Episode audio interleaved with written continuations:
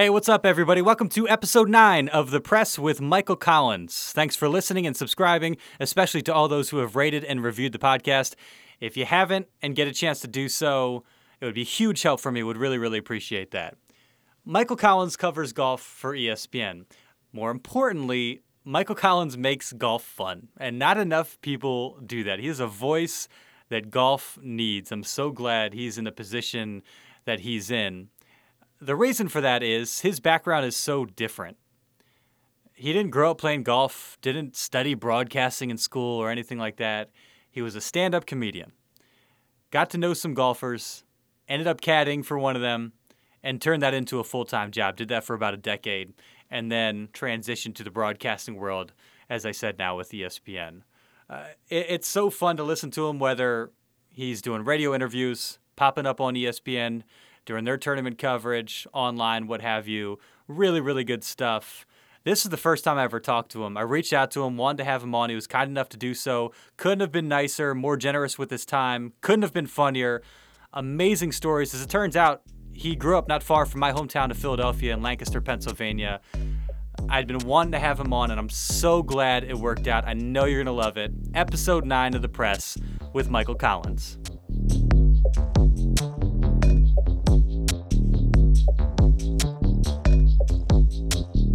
You loving the Sixers right now as much as I am? I'm thinking we have potential, but I feel, I honestly feel like we might be a little snake bit. Like, it seems like all of the dudes that we're counting on now is like they're all coming off an injury. Yeah. And yeah. once you get a couple of nagging injuries like that, especially with the foot, like after what Yao Ming went through, it's like, man, Yeah. I don't know. You know, the one thing that sucks being a Phillies fan, any kind of Philly sport fan, you don't want hope, right? Because you already know if you got hope, your heart's going to be crushed. So it's why we're so mad and bitter all the time. Yeah, no, there's no doubt about it. I know it's. Uh, I, I have that same lingering fear in the back of my mind. It's like people. It's as if people assume that Embiid's just going to be able to play like 65 games next season, whereas every single Right, game like, I'm going to be like, did he make it through tonight? Okay, good. Exactly. That's what cracks me up. It's uh, it's just, man. Like, hey, we're gonna have be great next year. When? Like the first couple games, maybe. But that's what Philly team doesn't do that. It's like the Phillies start off eight zero, and everyone's like, "Yeah, playoff team." Nah, not really. Yeah, Just relax. The sucking's coming. Don't worry. yeah. Like they were ahead of the curve last year, and now they're the worst team in baseball. right. It's exactly right. Yeah. So, so how how hectic is your schedule these days doing the media gig now? it's crazy. Um, and it's gotten crazier like since I started doing Sports Center, which is really it's awesome, you know. But it's just it's so different, man. Because you've you been, you've, it's really cool, but just yeah, You're, you're used to the road, obviously, from caddying and then Yeah. your days doing well, comedy. Doing stand up comedy, yeah. yeah, from doing stand up comedy, it's like I'm really used to. I love to travel. Like that's always been one of my favorite things in the world to do. Now I hate the pack. the packing is the bane of my existence. Like I'm, I got a bed full of clothes right now where I try and I'm trying to lay out outfits. So I got to count. All right, how many days I'm gonna be gone? How many of those work days? So I got to lay out my work outfits. And it's like, all right, how many times am I gonna potentially be on TV? So I got to have try and have all right. How many shirts do I need? How many ties do I need? You know, the jacket coordination to make it look right. like all this stupid stuff that I that part I hate. The traveling I love, you know, like going to a new place or going to a golf course that I love being at, you know, seeing all my boys like and all my friends or like last week on the LPGA tour, you know, if I don't see them for a long time, it's there's nothing better than going out on the driving range like those first couple days and seeing everybody and then doing interviews with them because they know it's I'm gonna have some fun and like that part of it's really cool. The hard part is, I guess, is, you know, being away from my family.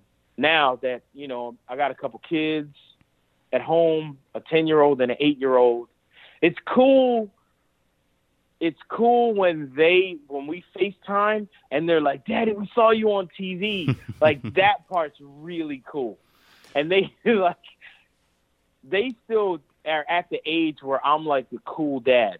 So that part of it's really like it's neat. And I and I still am, I don't get used to it. Like I don't ever get used to when people come up and like, "Hey, are you the ESPN golf guy?" Like it still freaks me out. Like it still makes me giggle that people recognize me for that cuz I I forget. Like I always pretend like I'm doing it just for my buddies. Yeah. Like I actually forget that that strangers are watching. But I like the fact that people that see me on TV or or see my videos online and stuff, I like the fact that they feel like they know me. Cuz that really is and and the biggest compliment that I get from players and caddies and fans is like I'm the same dude whether the camera's on or off. Like I don't care if there's a camera around. I'm going to treat whether you're a if you're a janitor who's a huge golf fan or a trash man who's a huge golf fan, or if you're the CEO of a corporation, but I'm going to treat you the same. Like your title doesn't, for me, your title doesn't determine whether you're cool or not. Yeah. You know, I, I think that's one of the things like, that are you somebody? I, I think. I think that was one of the things that jumped out at me when, when I first started hearing you. It's like you're, you're like a guy I grew up with around Philadelphia. I mean, you being a Philly guy. I mean, that's just kind of your your approach and your style is very very relatable and very much somebody that you're used to being around. And I, I think that's why you've connected with a lot of people. And I was going to kind of get into that. Like, how how much of a trip is it because you don't have the traditional golf background to be doing this for ESPN? Nah, that's what I I still laugh when I get emails or messages like on Facebook or Twitter and stuff from kids in like that are in college and they're like journalism students and they're like, hey, you know, hoping to break into journalism and I love the stuff you do on ESPN. Like, what can I do? And I'm like, "Uh, why are you asking me? Like, I failed high school English, right? Like, I never went to college. This is I'm, I would not recommend my route. Most anyone normally would try and take my route is probably under a bridge right now with a sign that says like we'll sing for food or something, right? Like this is not the road that you necessarily want to attempt to try and get to where Yeah. I've gotten to. But that's also why it's it's even to me like I still I still wait for the alarm clock to go off and for me to still be like 20 and I'm just starting to do stand up comedy. I still wait for that alarm clock to go off and go, man, this was it was all a dream. Like it wasn't real Yeah. because it is so it's so different. It's it's so different my my path to where I have gotten right now. And my mom and I we talk about it and laugh and stuff about it because it was, you know, it's so unconventional and it's so if you would have told me when I was 20 years old that I was going to end up working for ESPN covering golf, I would have made you pee in a cup and told you to go to HR. Like, you need to go, you need to get checked out, man. Whatever you're on, is something's wrong. Your medication's off, right? But now that I'm here, like I, I love, I love what I get to do, and I love the fact that the people that I get to cover and work with and interview, they love the they love how much I love doing what I do. So it, it's it's like it rubs off. You know what I mean? It's Yeah. almost like I'm in a business where fakers get called out a lot because it's impossible to fake passion Hmm. in this sport in this industry. In this industry, if you don't really you know, if you're interviewing somebody and you're really not into interviewing them, like you can't fake that. You can't fake that you're really into doing something you're not into doing or talking to someone you really don't want to talk to. So I'm lucky enough that like the people that I get to talk to, they know that I really enjoy talking to them about the stuff that we talk about. Even the hard stuff. Even the stuff that's not easy to when a guy, you know, is when a guy loses a golf tournament, you know, and, or in a spectacular way, and I got to talk to him about it, or if something difficult is going on in their life, like they know that that I'm I feel I try and feel what they are feeling. I try to be empathetic to the to the great stuff and the stuff that's difficult as well. And I feel like I've been very fortunate that the people that I've been hanging out with and that I get to work with, they feel that too. And I think that that kind of thing comes across Mm-hmm. where athletes and celebrities, when it comes down to it, they're really they're people. They're they're people just like all of us, and they just have a job that puts them in front of everyone, so that everyone sees publicly what they do for a living. But does it make them better people than what we are?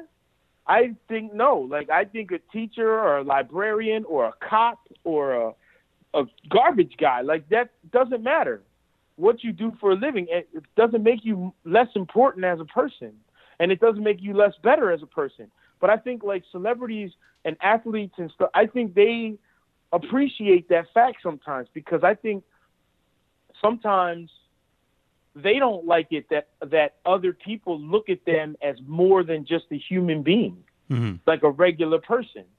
You know, now there are times, of course, it's, I mean, it, it's nice. Like, you know, if you if you're a celebrity or a golfer or a famous athlete or something, and you call somewhere and go, "Hey, you know, I was hoping I was gonna get to go do this or do that," then a lot of times, you know, they're, you know, if I called them was like, "Hey, I'm Jim."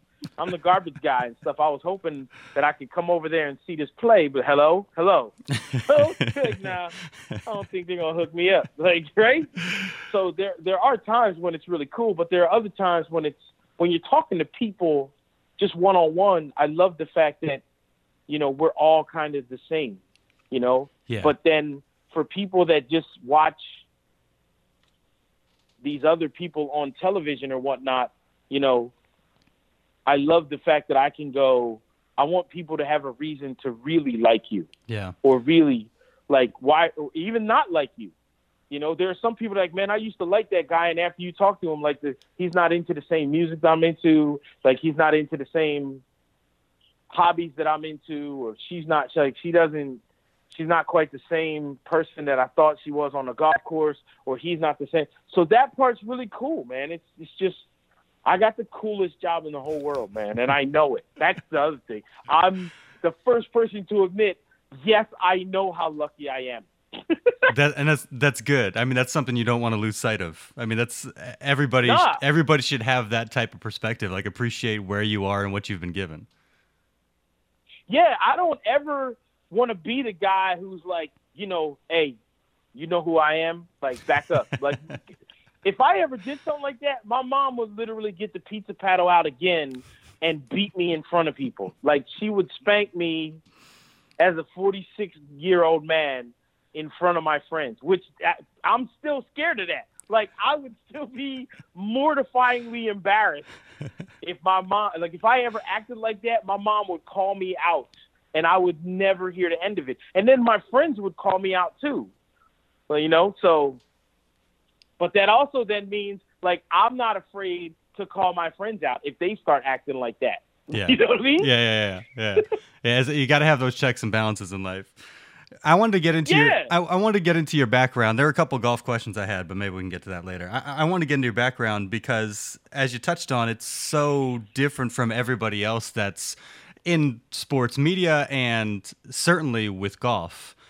How did you get into stand-up comedy? Because you were doing it for about twenty years before you got on the tour, right? Yeah, yeah. It, and it was my friends back in Lancaster, Pennsylvania, that made me do it. I didn't want to do it. Um, it was always my dream since I was a little kid to to like be in entertainment and be. I, I don't know if I wanted to be a stand-up comedian or not, but I mean, there must have been a part of me that kind of understood it. Um, I remember when I was really little, um, I did something in an opera house with my mom and my grandparents took me to see the Nutcracker and when the initial first ballet dancer came out on stage, he was wearing tights, and and I was standing on my grandfather's lap, and the Fulton Opera House is it was packed, and I and I'll never forget. I I just said out loud, "Hey, Papa, I can see his hiney, like he's wearing pantyhose." And I remember the whole opera house exploded in laughter. Right? And even the ballet dancer cracked a smile. And I'll never forget feeling like I knew I did that. That I made all those people laugh. So it was like I really at that point then then as I got older, my mom used to let me stay up when Saturday Night Live first came out. She would let me stay up on Saturday night and watch it with her because I was like her TV, you know, hangout partner, you know, which was cool. And that's when I was like, man, that's what I want to do. Like, because I would see her laughing, and I was like, I want to make my mom laugh like that. And then my friends found out about when I was 20. My friends found out about an open mic night in Lancaster where you could just get up and do five minutes at this place called the Uptown Comedy Club, and they bugged me for three months. Like, you got to go do it. But I kept telling them no because I kept thinking to myself, like, if I go on stage and I'm not funny, I lose my dream. Hmm. So like, it sometimes for me, it, I was just kept thinking, at least, at least I have a dream that I can hold on to. And if I go up on stage and I'm not funny, now what? Like, what? But they would not let it go. So I was finally like, you know what? Fine, I'll do it.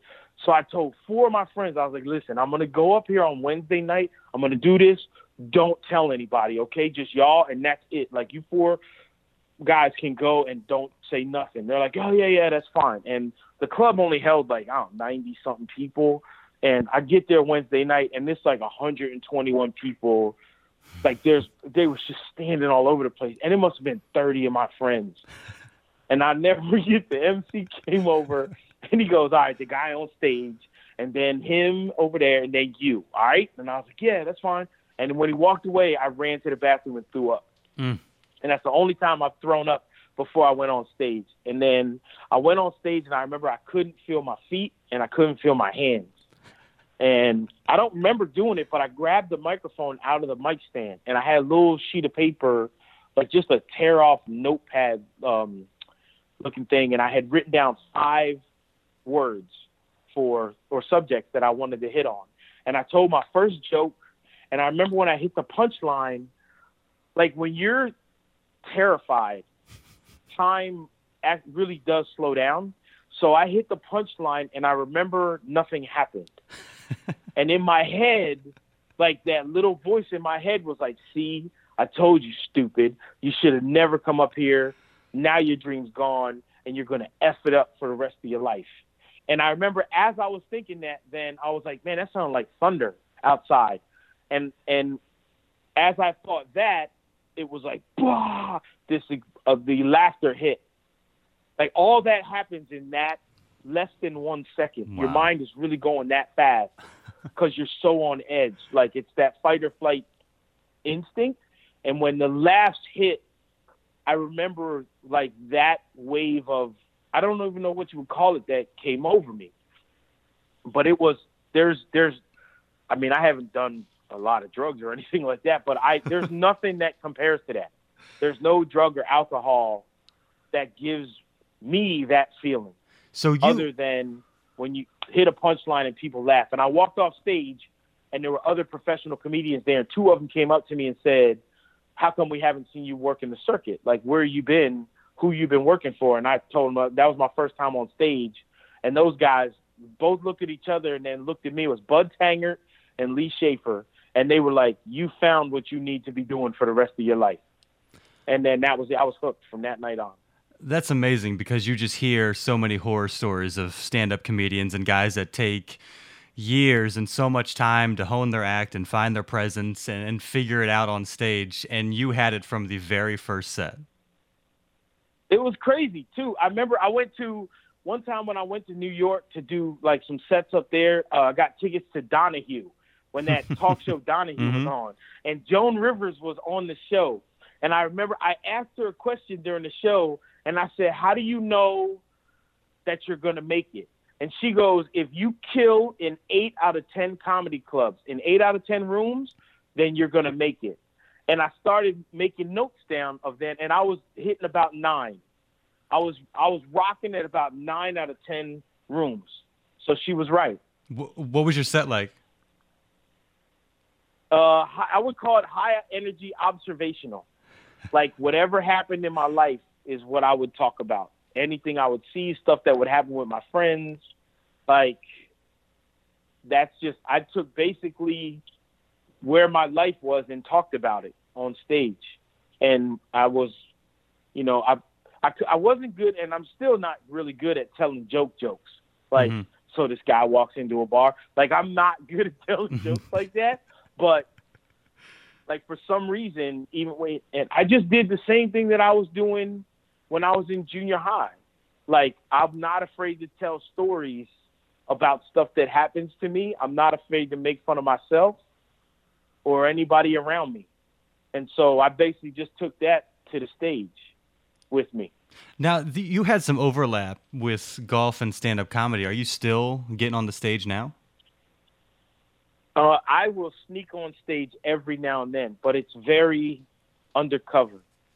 Like to just do stand up, to get up and do five minutes here and there. But I won't ever, I don't ever tell anyone I'm doing it because nowadays it's it's really stinks, but it's very dangerous because what I also learned in being in the media now is and having the job that I have and realizing how lucky I am at being in the position that I'm in, there's a lot of people that are very bitter and mad at the fact that I'm as lucky as I am. Hmm.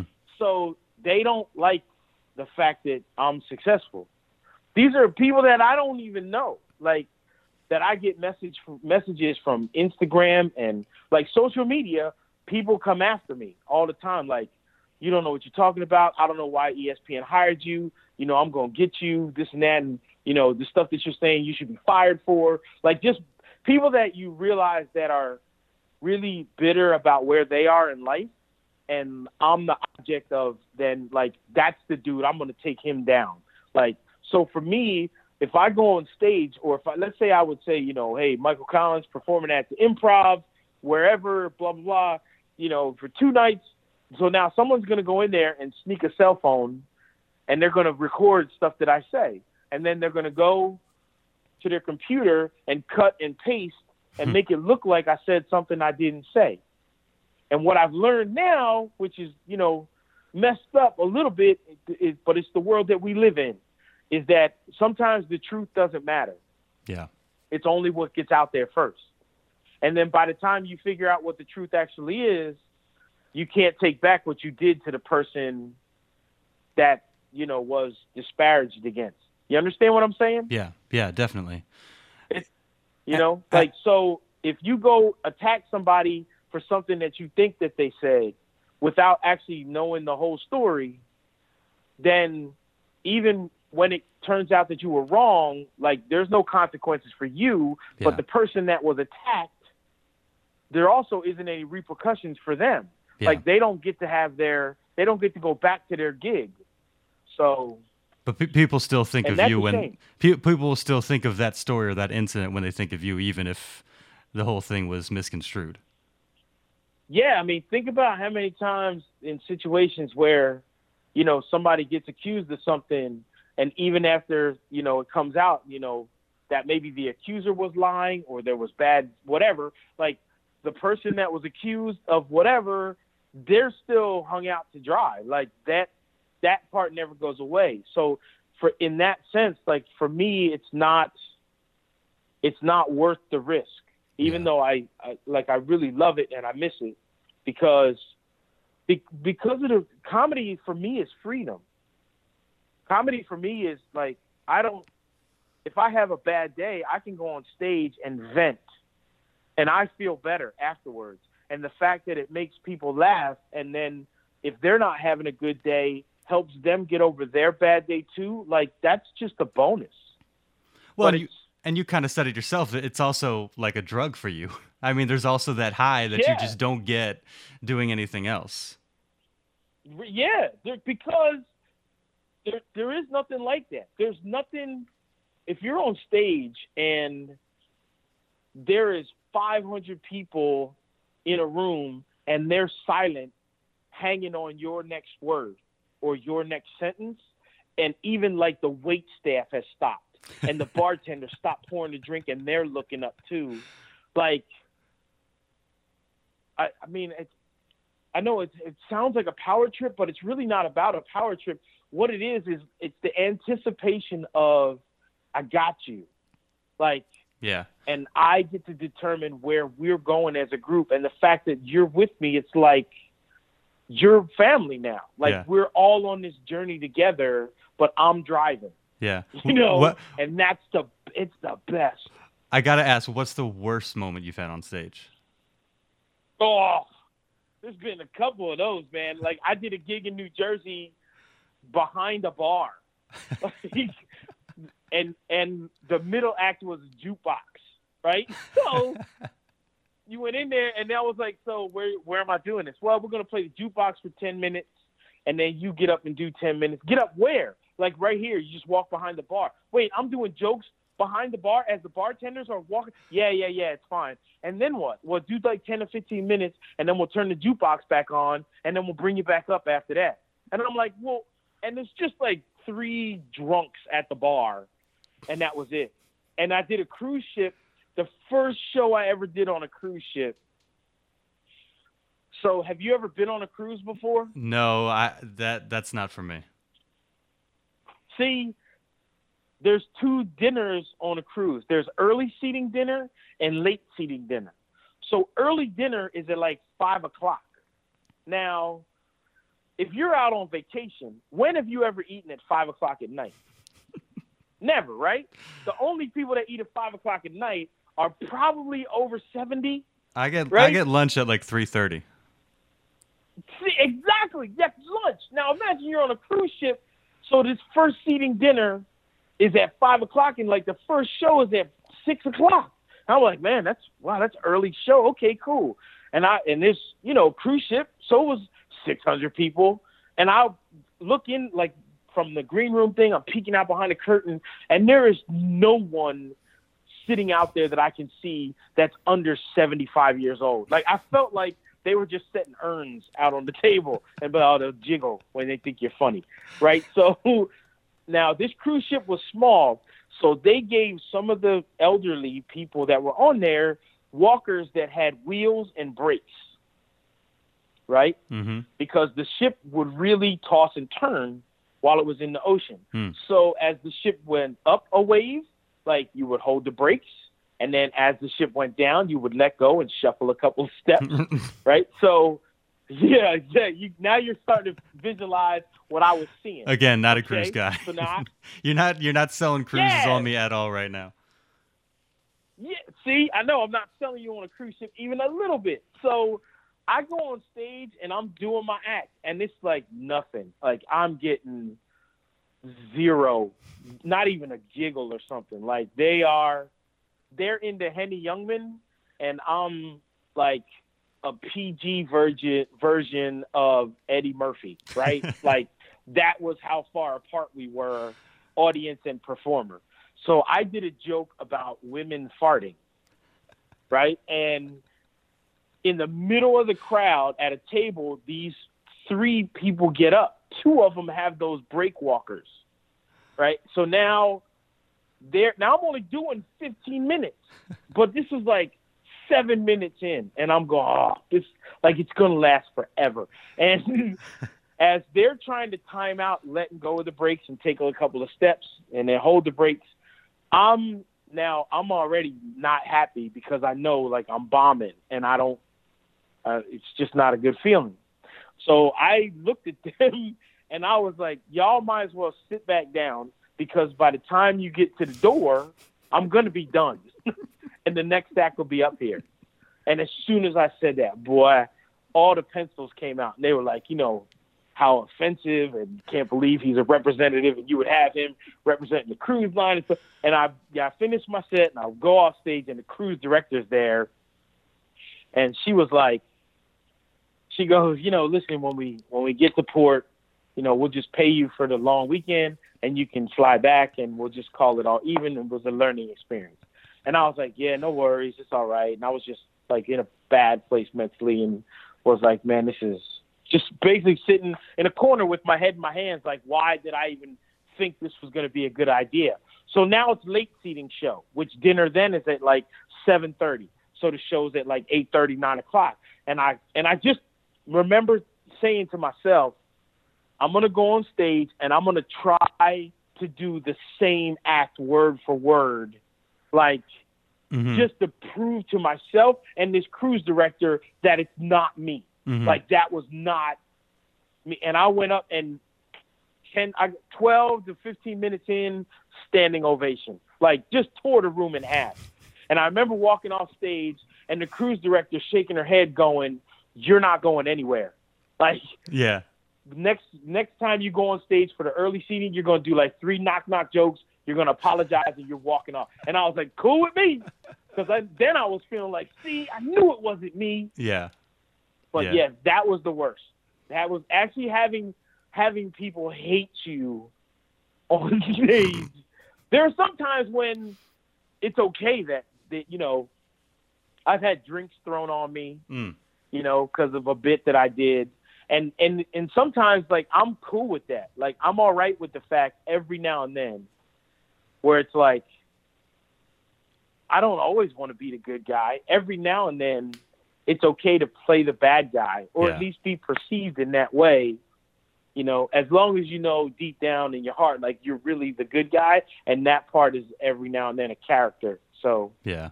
yeah, that was the worst though. That cruise ship and being hated by that many people. Oof. And it was like old people too. So that's the thing. Like the last thing I would ever want would be to be hated by senior citizens. You know what I mean? Like my grandfather was the most my, my grandparents, my grandfather and grandmother, they were like two of the most important people in my life. And I used to be able to make them laugh like crazy. So I was just thinking to myself, like, really? You, you guys aren't nothing? Nothing? Yeah, yeah, yeah. So you you got introduced to golf in 93 and so you had been in the stand-up game for a long time and it was a few years like 98 or so before you got on the course so to speak as a kind of a full-time caddy. to the pro game. Yeah. Yeah. Um ninety I I got turned on to the game in like- yeah, towards the end of the summer no. Yeah, end of the summer of ninety three. Hmm. Um and then like we just play sporadically and it was another that, that that same guy who was there when I started doing stand up, Lee Schaefer, he was the one that was like, You gotta play golf. And I was like, This man, Just just junior high I used to chase the golfers home. yeah, but just as something to do. No, he was like, you got to play golf because everyone in the industry plays. Mhm. And I was like, what? And he goes, listen, everyone in the en- entertainment industry plays golf. So the best way for you to make connections is if you call a comedy club and say, can I speak to the manager or the owner of the club and tell them, hey, I'm coming to, I want to come perform at your golf, at your uh, comedy club, but I'm going to bring my golf clubs too. Is there a good course around? That's a way for then the owner to say to you, hey, bring your clubs and stuff. I'll get you up and you can do five minutes and me and you will go play golf. So that's an in that other comedians didn't do, but it'll get you in the door. And for me, doing stand up was like, listen, all I, just let me go get on stage. If I get on your stage and I can't make your crowd laugh, then I won't ask you to hire me. Hmm. Like I'm not going to get up there and bomb and be like, so, huh? How about that? Yeah, want to do a weekend and give me some money? Probably not. So then through golf was since I started playing golf in '98. Uh, a kid I had going to high school with was now the assistant pro in Hilton Head at Jack Nicklaus's course, and a, a comedian I had been performing with for a while had always booked that week, the week of the tournament, and hmm. his wife was going to have a baby. So he called me and said, I can't do that week for the first time in like 10 years, but I'm letting you know that so you can do it. And I'm going to tell the owner to put you in there. So I called my buddy and on Monday and was like, hey, man, I'm here. You doing shows the whole week. Let's, what are we going to do? And he was like, yeah, well, let's, we'll go to the tournament on tomorrow on Tuesday. And I was like, what? No, man, they don't play until Saturday or Sunday, yo. and, and he just laughed and he was like, "No, man, that's when they're on TV, but they they play on Thursday." And I was like, "Well, why are we going on Tuesday?" And he goes, "We go during practice." And I was like, "Golf practice? That's the stupidest thing I ever heard of. Like, who practices golf? That's dumb." And he was like, "Just shut up, and we're gonna go." And he ended up going. Um, there was all that whole week. The craziest stuff happened But long story short, I met Omar Uresti on Tuesday and his brother Hoss, who was caddying for him, Rusty. Um, and they came to the show Tuesday, and then by the end of the week, like probably 50 golfers and 100 caddies had been to the show, and they all were saying the same thing: like you start booking comedy wherever the tour is going to be. So I did. I started booking comedy wherever the PGA Tour was going to be. I booked the comedy gig as close as possible to where they were, and in the daytime would hang out with the golfers, and at night they would they would come to the comedy shows and we would talk about stuff know, during the practice rounds, and then like Tuesdays and Wednesdays, the caddies would would they would say, "Hey, Mike, you want to carry the bag?" And I'd be like, "Yeah," because I'm thinking I get to be under the ropes. Yeah. I'm not thinking the bag weighs 35 pounds and we're going to walk six miles, which is why the caddies always had a sly grin on their face. But for me, it was like, well, it's a win for me too, I guess. So I was a lot skinnier back then too. so the end of that year, um, at the Disney tournament. Uh, Hoss on the last hole that Omar was going to play, Hoss, you know, told me they gave me the sign, "Come here," and I walk over to the tee. It was the ninth tee on the Magnolia course, and he starts taking the bib off, and he was like, "Bring him home, dude." And I go, "What?" And he goes, "Here, man, put the bib on, and bring Omar home. Last hole of the year. Let's go." Hmm. And I was like, "Okay." So I, he hit a great drive, hit a second shot to eight feet, missed the putt, but made his par. And I was like, that was the coolest experience ever. And then the next year, 99, Robert Gomez called me and said he had been in a car accident the year before and then tried to come back and wasn't playing very good and called me up and said, what are you doing next week? And I said, well, I'm, you know, nothing. I'm, I got a gig on a Saturday and on Friday and Saturday, but I can cancel it. It's only one show a day, and I'm not making big money. And he was like, perfect. Cancel next week. Come to Louisiana and caddy for me. I got to play a Nike Tour event. My caddy quit. I'm playing like crap, and I just want. I need to have fun on the golf course again. I think that's what's missing. And I was like, all right, cool. And we got to the tournament, and it had been like like a tsunami. It was like a tsunami hit the golf course. So the course was underwater. We got zero practice round in. They canceled the pro am. They basically gave Robert and I a golf cart and said you can drive around and look at the course, but you can't hit any shots. Well, I'm like, well, that doesn't do me any good. Like I, because I have no idea what I'm doing. Yeah. And on the first tee, for real, like they called the name Robert Gomez and I put the golf bag there. And he goes and takes the head cover off the driver and pulling the driver out. And I looked at him and I was like, yo, don't hit it in the sand trap down there because I don't know how to rake like a pro. Okay, cool. And I'll never forget the look on his face, and I was confused because I was like, man, why did why did he make that face? Like this doesn't make any sense.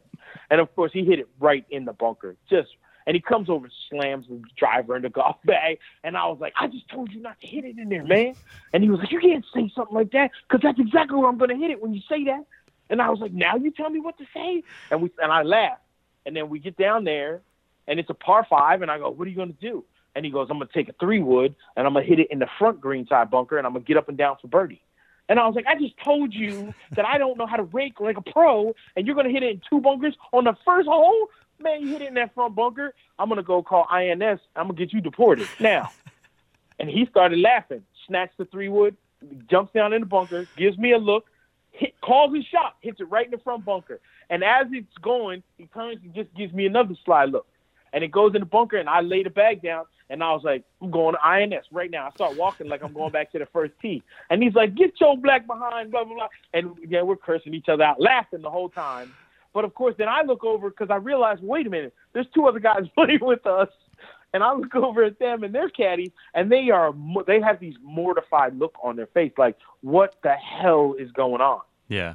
So that was my introduction to caddying. But by the end of that week, other guys gave me their number and said, "Hey, call me when you get a week off from caddying because I need to have fun like that on the course too. Yeah. And then that's how it started. Now, now, clearly, guys wanted you around for your sense of humor, but there was some aspects of the job you had to learn that you didn't know right off the bat. Like, what was the learning curve like when it came to actually figuring out the ins and outs of the job itself? So the hardest part for me was the angles. You know, like you always put the the the hole on the green is the middle of a circle, right? So mm-hmm. wherever the yardage that you're walking off from, you know, it's there are different angles. So if you're in the right rough, but the 150 marker is in the middle of the fairway, sure. like you don't walk parallel to the 150 marker because it's a circle that goes the whole way around. So you have to learn kind of those angles and then learning why you rake the bunker in the direction that you rake it. So sometimes you rake it a little sideways and other times you rake it straight. You know, when you can. So I went to when I when I really started getting into it, by the third or fourth time I was like, this is I really like this because two things. One, it's the for me it was the opposite of stand up comedy. In comedy, I'm standing on stage and it's just me and a microphone. And that's it. I'm responsible for everything. But as a caddy, I'm still responsible, but I'm responsible for this other person, and they're the person that has to stand in front of the camera. They're the person that has to get up on stage and perform right then, right there. But I get to be the guy to go. I'm like the I'm like the vice president. like the president goes out and makes the speech, but it's the vice president is like, yo, tell him this, and then you gotta say, uh, check it out, and that'll be good. And they go, oh yeah, yeah, that works, right? So that part of it really intrigued me. The psychological part of golf that I never knew about, that I got to be a part of, fascinated me. So that part of it, there was a there was not necessarily a learning curve with the the psychology part about it because the one thing that I never was was afraid, and I was good at reading greens, um, and I was never afraid to speak up. So if a if a if I didn't think what a guy was doing was right, I would not be afraid to tell him in the beginning because I was like, well, I got a job, right? Mm-hmm. So why would I be scared of getting fired? You know, and if you fire me, whatever, I'm going to go talk about it on stage. Like I don't care. How long do you think? So it, I never, I never. had. how, long do ahead. you think it took for you to become good at caddying? Like to be a good caddy and to know the yardages and uh, to to give the proper insight and advice and have a feel for the moment and the ins and outs of the job. Like, uh, how long did it take before you're like, yeah, I'm I'm this isn't just something I do on the side. Like, I'm really good at this. By the by the end of '99, I felt really, I felt comfortable. I never forget the first time that I pulled a guy off a club. It was Chris Couch. Um, and we were in like Lakeland, Florida or something, and he was gonna hit a nine iron, and I and I'm looking above the tree line, and the tops of the trees are blowing pretty good. The flag is not moving, but the trees were moving pretty good, and we couldn't feel it. And I remember when he grabbed the nine iron and started to step in, I was like, everything inside it, my stomach went into a knot, and it was like the like the hair kind of was standing up, but not in a good way. Like it was the when you know something's wrong and you're everything in you is saying you got to stop this. Don't let this happen right? So he starts to step in and i was like wait wait pars hold on hold on. And he goes he just looked at me like what what are you doing? Like i'm about to hit this shot. And i and i told him man that's too much club. And he goes what? And i go it's too much club. And this we had to carry it over water and he goes what do you mean this is too much club and i go i know that it's a front pin placement i know it's close to the water but if you look at those trees, man, look at the wind. When that ball gets above the trees, man, that wind's going to force it really good. So we got to play for that. The pitching wedge is the right one, man. It's perfect. And he and not to make me feel even more confident, he just goes, "All right," and shrugs his shoulders. Which then for me, I was like, right, because then that little guy in your head is going, "Who do you think you are? Like you ain't a pro caddy." You just made this dude hit it in the water, and this is all your fault. And he's trying to do this for a job, like, and all that starts going through your head. And he hits it, and as it's in the air, like I, I don't make a sound, and in like inside you're making deals. That's when you're going, check it out. Like I promise, I'm gonna go to church, not just on Easter and on Christmas, right? Like I'll go. Uh, how about if I go like the week after Christmas too? Like, come on, please, Lord, if you would just this one time, you know, help a brother out just a little bit. I promise, you know, I'll I'll do some charity work if you make this work out. like, and it cleared the water. One hopped and stopped it about three inches away. Mm. And Couchy then handed me the club, and he was like, "Good call there, pro." and then I was like, "Let me just say, it would have been tough for my torso to fit through a door because my cojones had grown that big after that." And but you know, that's it was just once I had that confidence too, like you know what, I can do this. I can all right, and that's why when Couchy and I won the nationwide tour championship, I like for him he had won before, but that was the first win for me, and like I cried after that first win because it validated what I felt. Like I felt like yeah, I am, I am a good caddy. I am, I can do this job as good as as the best guys that are out here. You know, but until you win, you don't necessarily feel that. So the first time I caddied a PGA Tour event was for Dudley Hart's brother Steve in San Antonio, and I was performing that week, and we made the cut and finished like I don't know 20, 26th or something like that, and he hadn't had a top finish in a while, but I wasn't a full time caddy, so he was like, "All right, man." So next week you're gonna meet me in Virginia, and I was like, "Whoa, whoa, whoa, no, man! What are you talking about next week in Virginia?" He was like, "We got to keep this going." And I was like, no, you got to keep it going. I got a gig next week. Like I'm still doing stand up. But then the difference between those two weeks of, of like when I pulled Couchy off of a club and like for Steve, I was reading greens already because he asked me during the practice round, hey, take a look at this and tell me what it does. And I would tell him, put it right here over this spot. And if it rolls over this spot, it's going dead center. And he did it. And then he was like, man, you can read greens. And I was like, I guess. How long did it take before you started doing less stand-up comedy and more caddying, and, and suddenly that was kind of becoming your career? It was like 50-50 in 2000, and then when Couchy and I won the nationwide tour championship, and he was make he was going to the PGA Tour. We finished second in Miami, and then won the next week at the Tour Championship, and he was fourth. He went from ninth on the money list to fourth on the money list, and he was like, "Let's we're gonna do this. Let's go on the PGA Tour." And I canceled like six months worth of gigs because I was like, "Here we go, here we go. It's gonna be on now." And three tournaments in, he fired me. hmm. Yeah, and the, that was part of the gig I didn't understand is that there's no guarantees. Like So what yeah, was so what, it was it. what was it- that it moment was like going from devastating, terror. It was terrifying. It was terrifying because that's when I realized that as a comedian, like I have total control of my career, my performance, my material. I'm I'm I have control of where my life goes or or what I do. As a caddy, you you have none. There's no there's no such thing as a written contract. It's not like like Bones and Phil is a perfect example. So they were together for 25 years. Like Bones is not getting a severance package Hmm. when him and Phil split.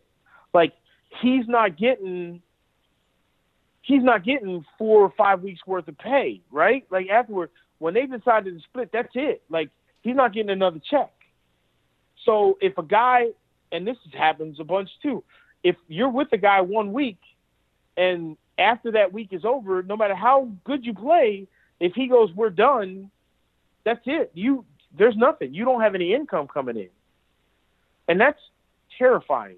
That's absolutely terrifying for anyone yeah. less someone who just got married. Like I was a newlywed at the time. So it was like now what do I do? I'm supposed to provide for a family, you know, my wife, you know, thank goodness we didn't have any kids at the time, but it was like what do I do? Were you out of So were you ever out of work for very long? Nah, uh-uh. That's what I got extremely lucky. Is that you know the the the week after I got let go, the Florida swing started, and they were still playing um the tournament in Miami at the Doral, and I was in the parking lot. So uh, Omar and I we, we're still like he's one of my best friends out on out on tour, and um, he had knew that that Couchy and I split because I was like, what do I do, man? I canceled six months worth of gigs, and he was like, man, just get to Miami, you know. And I stayed at my in-laws' house and was at the course Monday morning, first thing, like seven o'clock in the morning, you know. But it was still dark. It was like, all right, I gotta find a job, man. I gotta do this. And Omar came down from the locker room. Was like, hey, I just talked to Daniel Chopra. Um, him and his caddy split before he came here, and he saw what you did with Couchy and thinks that the two of you that you guys would be good together. And I was like, heck yeah, perfect. So I had a gig that next week. Hmm. Now you ended up doing this for about a decade. Yeah, on and off. I mean, it was it was I was caddying, and then I got kind of recruited by Sirius XM Radio. At the time, it was just XM, and they had the PGA Tour network. And someone approached me from there, and they, the guy never really introduced himself. He just came over and he goes, "Man, so you're the comedian?" Yeah. And he was like, "I saw your stuff on USA Network. I had been doing stuff on USA Network. They had a show called PGA Tour Sunday."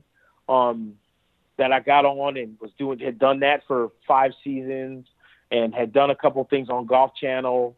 And then this guy came up to me and he was like, "Man, we really love what you bring to the game. It's a lot different. How would you feel about doing play by play?" And I was like, "Yeah, that'd be awesome. Who you with? CBS, NBC, ABC? you know, who you with?" And he was like, "Uh, nah, man, we're with radio." I go, "Radio, golf on the radio, like." It's hard enough to watch paint dry. you can tell people they're going to listen to paint dry for real. And he just laughed and he was like, "No, man, it's more popular than what you think, and we think your personality would be great." So I was like, "Does it pay?" And he goes, "Yeah." Go, All right, I'm in. I'll try it. Why not?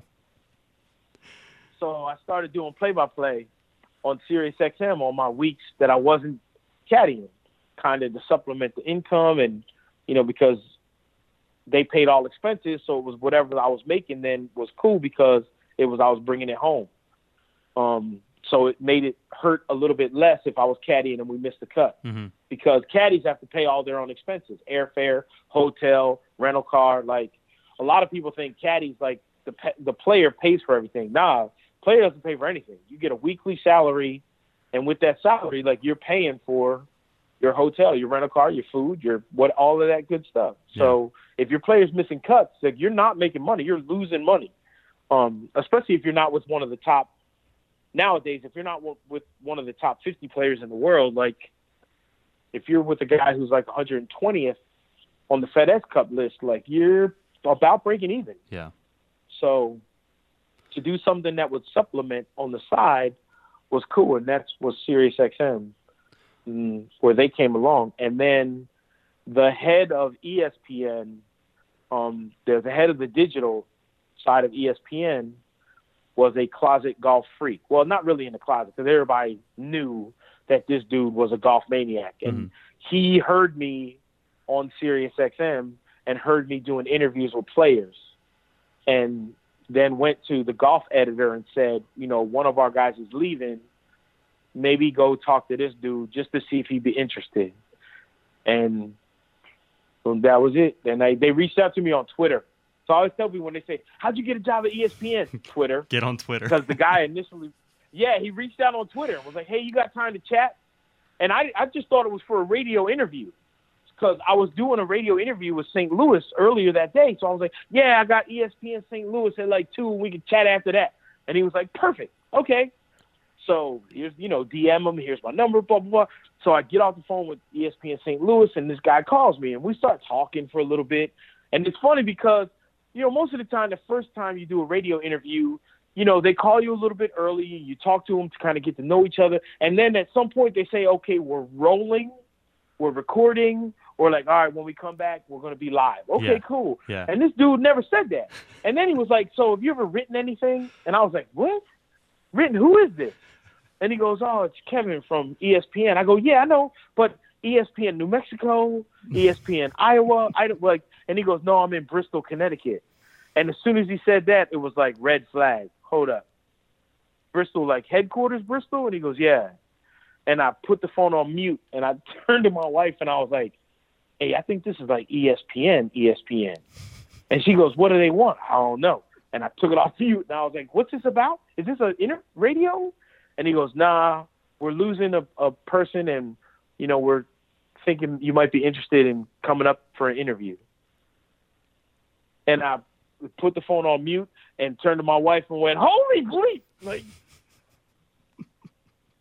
this is for real. I think it's for a job. So that was it. And that was enough to for you to decide I'm gonna put the bag down. Like I'm I'm I'm good with that stage of my career. Well, the thing with Sirius XM was as it was awesome working for him, but it was like there were all these different things that was going on. It was at the time XM was bought by Sirius, hmm so there was a lot of turmoil going on. And so it was like I, I, I felt like, just like I felt like when I was caddying, like I didn't necessarily have true job security. So like when I would be doing Sirius XM twice, first Kevin Streelman came and I had not caddied in about I don't know a year, and Streels came and said, you know, hey man, how would you feel about carrying the bag again? And I said, you know, if the right guy came along, yeah, absolutely, I'd do it. And he goes, what if it was me? And I was like, I'll take this mic off right now. Take all this whole pack off and let's go, because I know how good you are. And then later that year, he said, you know, all right, are you serious? Let's go. And after the Players Championship, was like, we're gonna go Byron Nelson, and we ended up winning the Kodak Challenge. That was the first year of the Kodak Challenge. And then the next year, he brought his old caddy back, and I was done again. But Sirius XM was always cool. They were always like, you know, you can always come back if you caddy, because they thought they liked the fact that as as I was caddying, that I would have inside information that no one else had, because I would, you know, the week before I'd be, I was on the bag, hmm so I could tell people stuff that no one else could. And and then put the bag down and went back to Sirius XM for a bit, and then Scott Piercy was like, "Hey man, what you doing next week? Working for you? Yeah. Where are we going?" he was like, "John Deere, let's go." And we top tended that week, and that was it. It was on. And then end of that year, Sirius X. Well, it was the end of that year. Then that Sirius XM was like, "We don't know what we're gonna do," and Piercy was like, "He's not sure what he was gonna do." So then that following year, I'd done just a couple of things for Sirius XM, and then that's when ESPN kind of contacted me and said it was it was everything happened at the moment that it that I needed it to happen. Like when things could have been really bad for me or my family and whatnot, like everything kind of fell into place. It, it's weird, man. I I totally and completely believe in karma. And this is around 2011. Yeah. Yeah, it was 2011, 2012 when all of that started going down. What do you Yeah, miss? 2011. what do you miss most about caddying? The the chance to win. The competition. I miss I miss me and one other dude trying to beat a golf course. I miss me and another dude trying to figure out or, or just a golfer. I would I would love to caddy on the LPGA tour too. Cuz I I love trying to do it better than everyone else did it.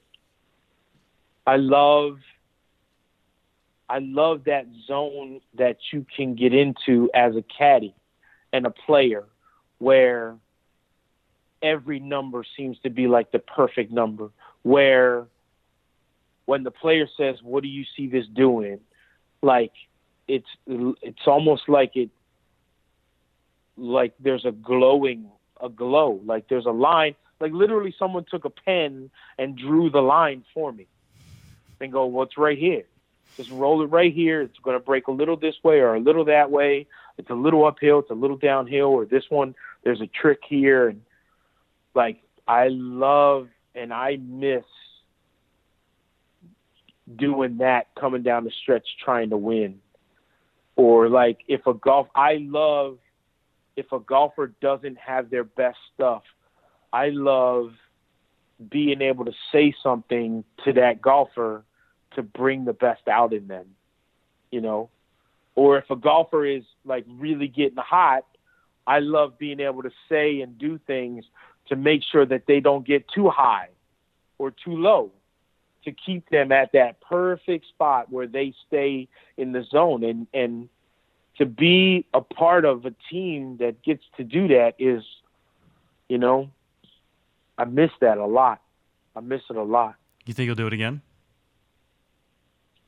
I I think in a substitution role I would. Like if a guy what my my dream now would be like if somebody if one of my friends needed a week off, let's say they, you know, had something family related that they had to take care of or do, or, but the golfer loved the golf course and wanted to play. Like one week when I caddied for Rich Beem, his his um, daughter, one of his kids was being christened, but Beamer loved this other golf course and didn't want to take the week off. But he also didn't want to bring in a caddy who was going to the whole week be lobbying to steal his guy's job, mm-hmm. right? So I got to come in for the week because he knew like I didn't want his I didn't want his bag full time. He had a full time guy, but he I was a good enough caddy and would keep him in a good place. Like he was his fifth in a row or sixth in a row. So I like that like that substitution role where you can just call me in from the bullpen. I love being I could be like the perfect closer or middle reliever, right? Like you just walk out to the mound, touch your left arm, I'll come out of the bullpen, throw three scoreless innings, and then you're good to go. Bring your closer back in, right? Like that's I would love to do that because I still I love the gig that I have for ESPN and I love the fact that now, you know, after after I've been there for a little while and kind of started to really establish myself, that I'm getting to now branch out and do more fun stuff with more sports figures in different sports and areas. And so it's like I'm slowly but surely really turning what's always been my dream into a reality. And ESPN's really let me do that. So I don't know that I would want to go back to caddying full time. Mm-hmm. Would I? Yeah. If I got fired tomorrow by ESPN or like if something catastrophic happened where I, I lost my job or something like that, could I go back to caddying and be good at it again? Oh yeah. Yeah, I could in a heartbeat. Okay, well, in a heartbeat. If, it wouldn't if, if wouldn't be my choice. If but. if that happened and you had to go one of two directions and one was caddying one was back on stage, you go caddying? Oh, I didn't say that. I didn't say that. Um, I, it would be easier for me to caddy now than it would to restart doing comedy again because I would have to I would have to start over doing stand up. You know, because I've been away because I've been away from doing it full time for so long. Mm-hmm. Um, it would be like starting over. Like I would, you know, I, I have I have friends that are still in the industry that I could probably call and say, hey, you know, can you get me at least some stage time? Because that's what it would be. It would be comedy's all about stage time you know, and the more that you're on stage, stage time and repetition. The more that you're on stage and, and the more times you get up there and do stuff, the more comfortable you are. Now, I would have a plethora of material. I would feel like I would have a full encyclopedia of information and material to draw on, you know. And if I was never going back to golf again, huh, what? If you could burn that bridge, the like the set would get a whole lot yeah, stronger. Yeah, like huh? if I didn't yeah, if I just was like, I don't care about any of these people anymore, like I'm I'm going full on nuclear on everybody. like, you know, I would never I don't know that I could ever do that. You know what I mean? I don't know if that part's in me to go nuclear, you know, it's me like full out like just dropping the hammer on everyone and because it's you know there's still at the end of the day, you know, for whatever you do and whatever you say, like at some point you're going to have to pay for that. Mm-hmm. Right? Like as great as it might be, like this dude just went full out and laid out everybody. Like at some point they're gonna be like, Oh man, that's a shame. Whatever happened to so and so? He's like, Oh yeah, he's working at Starbucks now. You just you just said you were a firm believer in karma, so that might not be the best move. Right. Yeah, so that's and I I mean that's not in my nature to do anyway. It's like I I never want to build. I would never want to build myself off of tearing someone else down hmm because I think that's in any in any area of life. I don't think that's that's a I don't think that's a a, a win-win situation. Like anytime there's win lose, then at some point you're going to be the loser. And when you lose, then who's going to help you up? Whereas if you're if for me staying positive and like being optimistic all the time, I think that's part of why when I would be when I would start to fall in an area, someone would always reach out and go, nah, nah, nah. This dude is a good person. Like we don't want him to fall. It it felt it kind of felt like that. Yeah. It kind of felt like and if if I saw someone else falling, I would reach my hand out to go, man, grab me. Come on. Yeah. I can't let you fall. You're a good person. Like I don't want to do that. You know? So I I I would have a tough time just like burning bridges down like that, you know? Yeah. And I you know, I could what if I wanted to go back and do play by play for Sirius XM or you know, what if what if, you know, the golf channel or NBC or like what if situations change like when the TV contract comes up, what if that situation changes and new opportunities come around? I don't want anybody to be like, yeah, but that that Mike guy's an ass. hmm Like I don't want anybody to ever say that about me. I want people to say we like working with him, we love working with him, and you know I want people to to not want me to be gone. You know, like there are sometimes that you're like, oh, you know, so and so left and they went to do this, and some people around to be like, well, good. Hmm It's all right that we don't have them around anymore. Like I don't want people to say that about me. I would rather people be like, man, it's a shame we lost that dude. Yeah. Like, and I feel like that happened with Sirius XM. Is when I when I stopped doing play by play on Sirius XM, like people still come up to me on the golf course and like, we miss you doing play by play, and that was six years ago. And it's crazy to me. Like, it's so humbling and so flattering, but it also is motivating to me to say, see, this is this is why you try to be nice, man. You try and do things the right way because it does pay off in the long run. Yeah, no question. Real quick before I let you go, because we've gone way over the amount of time I told you we were going to go, and haven't My really. bad. I'm sorry. No, no, I, I very much appreciate it. Um, real quick golf question: Open Championship coming up. Royal Birkdale. Give me a couple Yep. names. No, no, no, no.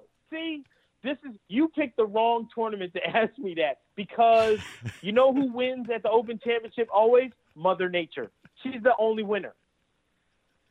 Because that's the one tournament, the one major who doesn't that's she determines who is successful. You know?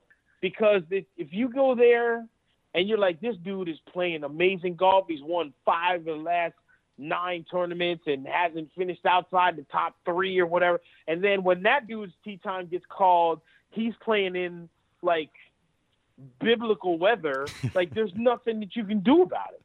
So that's the only tournament where it's like that, where it's like whoever the favorites are doesn't even matter because if they play through horrible weather and the guy who's ranked 198th in the world gets the perfect draw and he happens to be playing pretty good, that dude's going to win. Mm-hmm.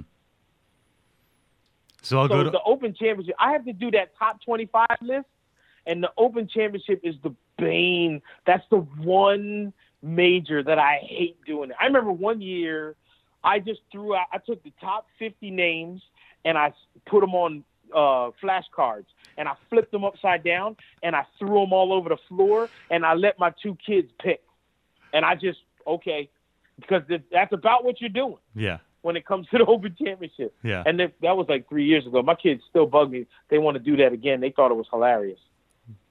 Give it another shot. So we got Mother Nature to win the Open Championship this year. Mother Nature's the one that's going to win. All right. But I'll- it's like all the normal suspects, all the usual suspects you would expect. Like I would seeing Jon Rahm is in a really good place right now, and he's playing good. You know, he's he's a he looks like a lock for rookie of the year. And although some people aren't crazy about like his emotions and stuff on the golf course, I'm cool with them. Well, I, shouldn't say I'm cool with them. I'm understanding towards them. Like every guy is not going to be the vanilla robot guy out. Every guy is not going to act like Adam Scott, and I don't want that either. Like, I wouldn't. I wouldn't. I like the fact that Jon Rahm gets mad and throws clubs and has temper tantrums and stuff like that because he doesn't act like everybody else. Like, because Mm-hmm. I know guys who are like that at a regular golf course, but I like this game coming in right now. Rory, I would love to see him be successful too, but I'm Rory still can't get past that one bad round. Mm-hmm. Rory still hasn't been able to turn the 74, 75 into the 70 or 69. And and I don't know that he's going to be able to do that at the Open Championship. I just I just don't know. Dustin Johnson is another one. Like golf has so many ebbs and flows. It's Dustin Johnson is in a great place and like we would all be freaking out disappointed if he had a backdoor top 5. We all Dustin Johnson was terrible. Like he wait, he finished fifth. Yeah, but he didn't have a chance to win. He finished fifth. Yeah. Right? So Jordan Spieth, like all of these dudes look like they're in okay form coming in, but um I don't know that there's one I don't know that there's one guy right now that I would just be like, this is the dude to beat when Well, it all Yeah. Shakes out like nobody's rocking against this guy. Yeah. And we've had what seven straight majors won by a first-time major winner, which further complicates things and further, you know, makes it difficult to to try and put a finger on who's going to do what any given week. And then when you throw in just the unpredictable nature of uh, the Open tournament and that style of golf, I mean, there's, Right. there's I, I'm, going ask, I'm asking you, I'm asking you an impossible question here.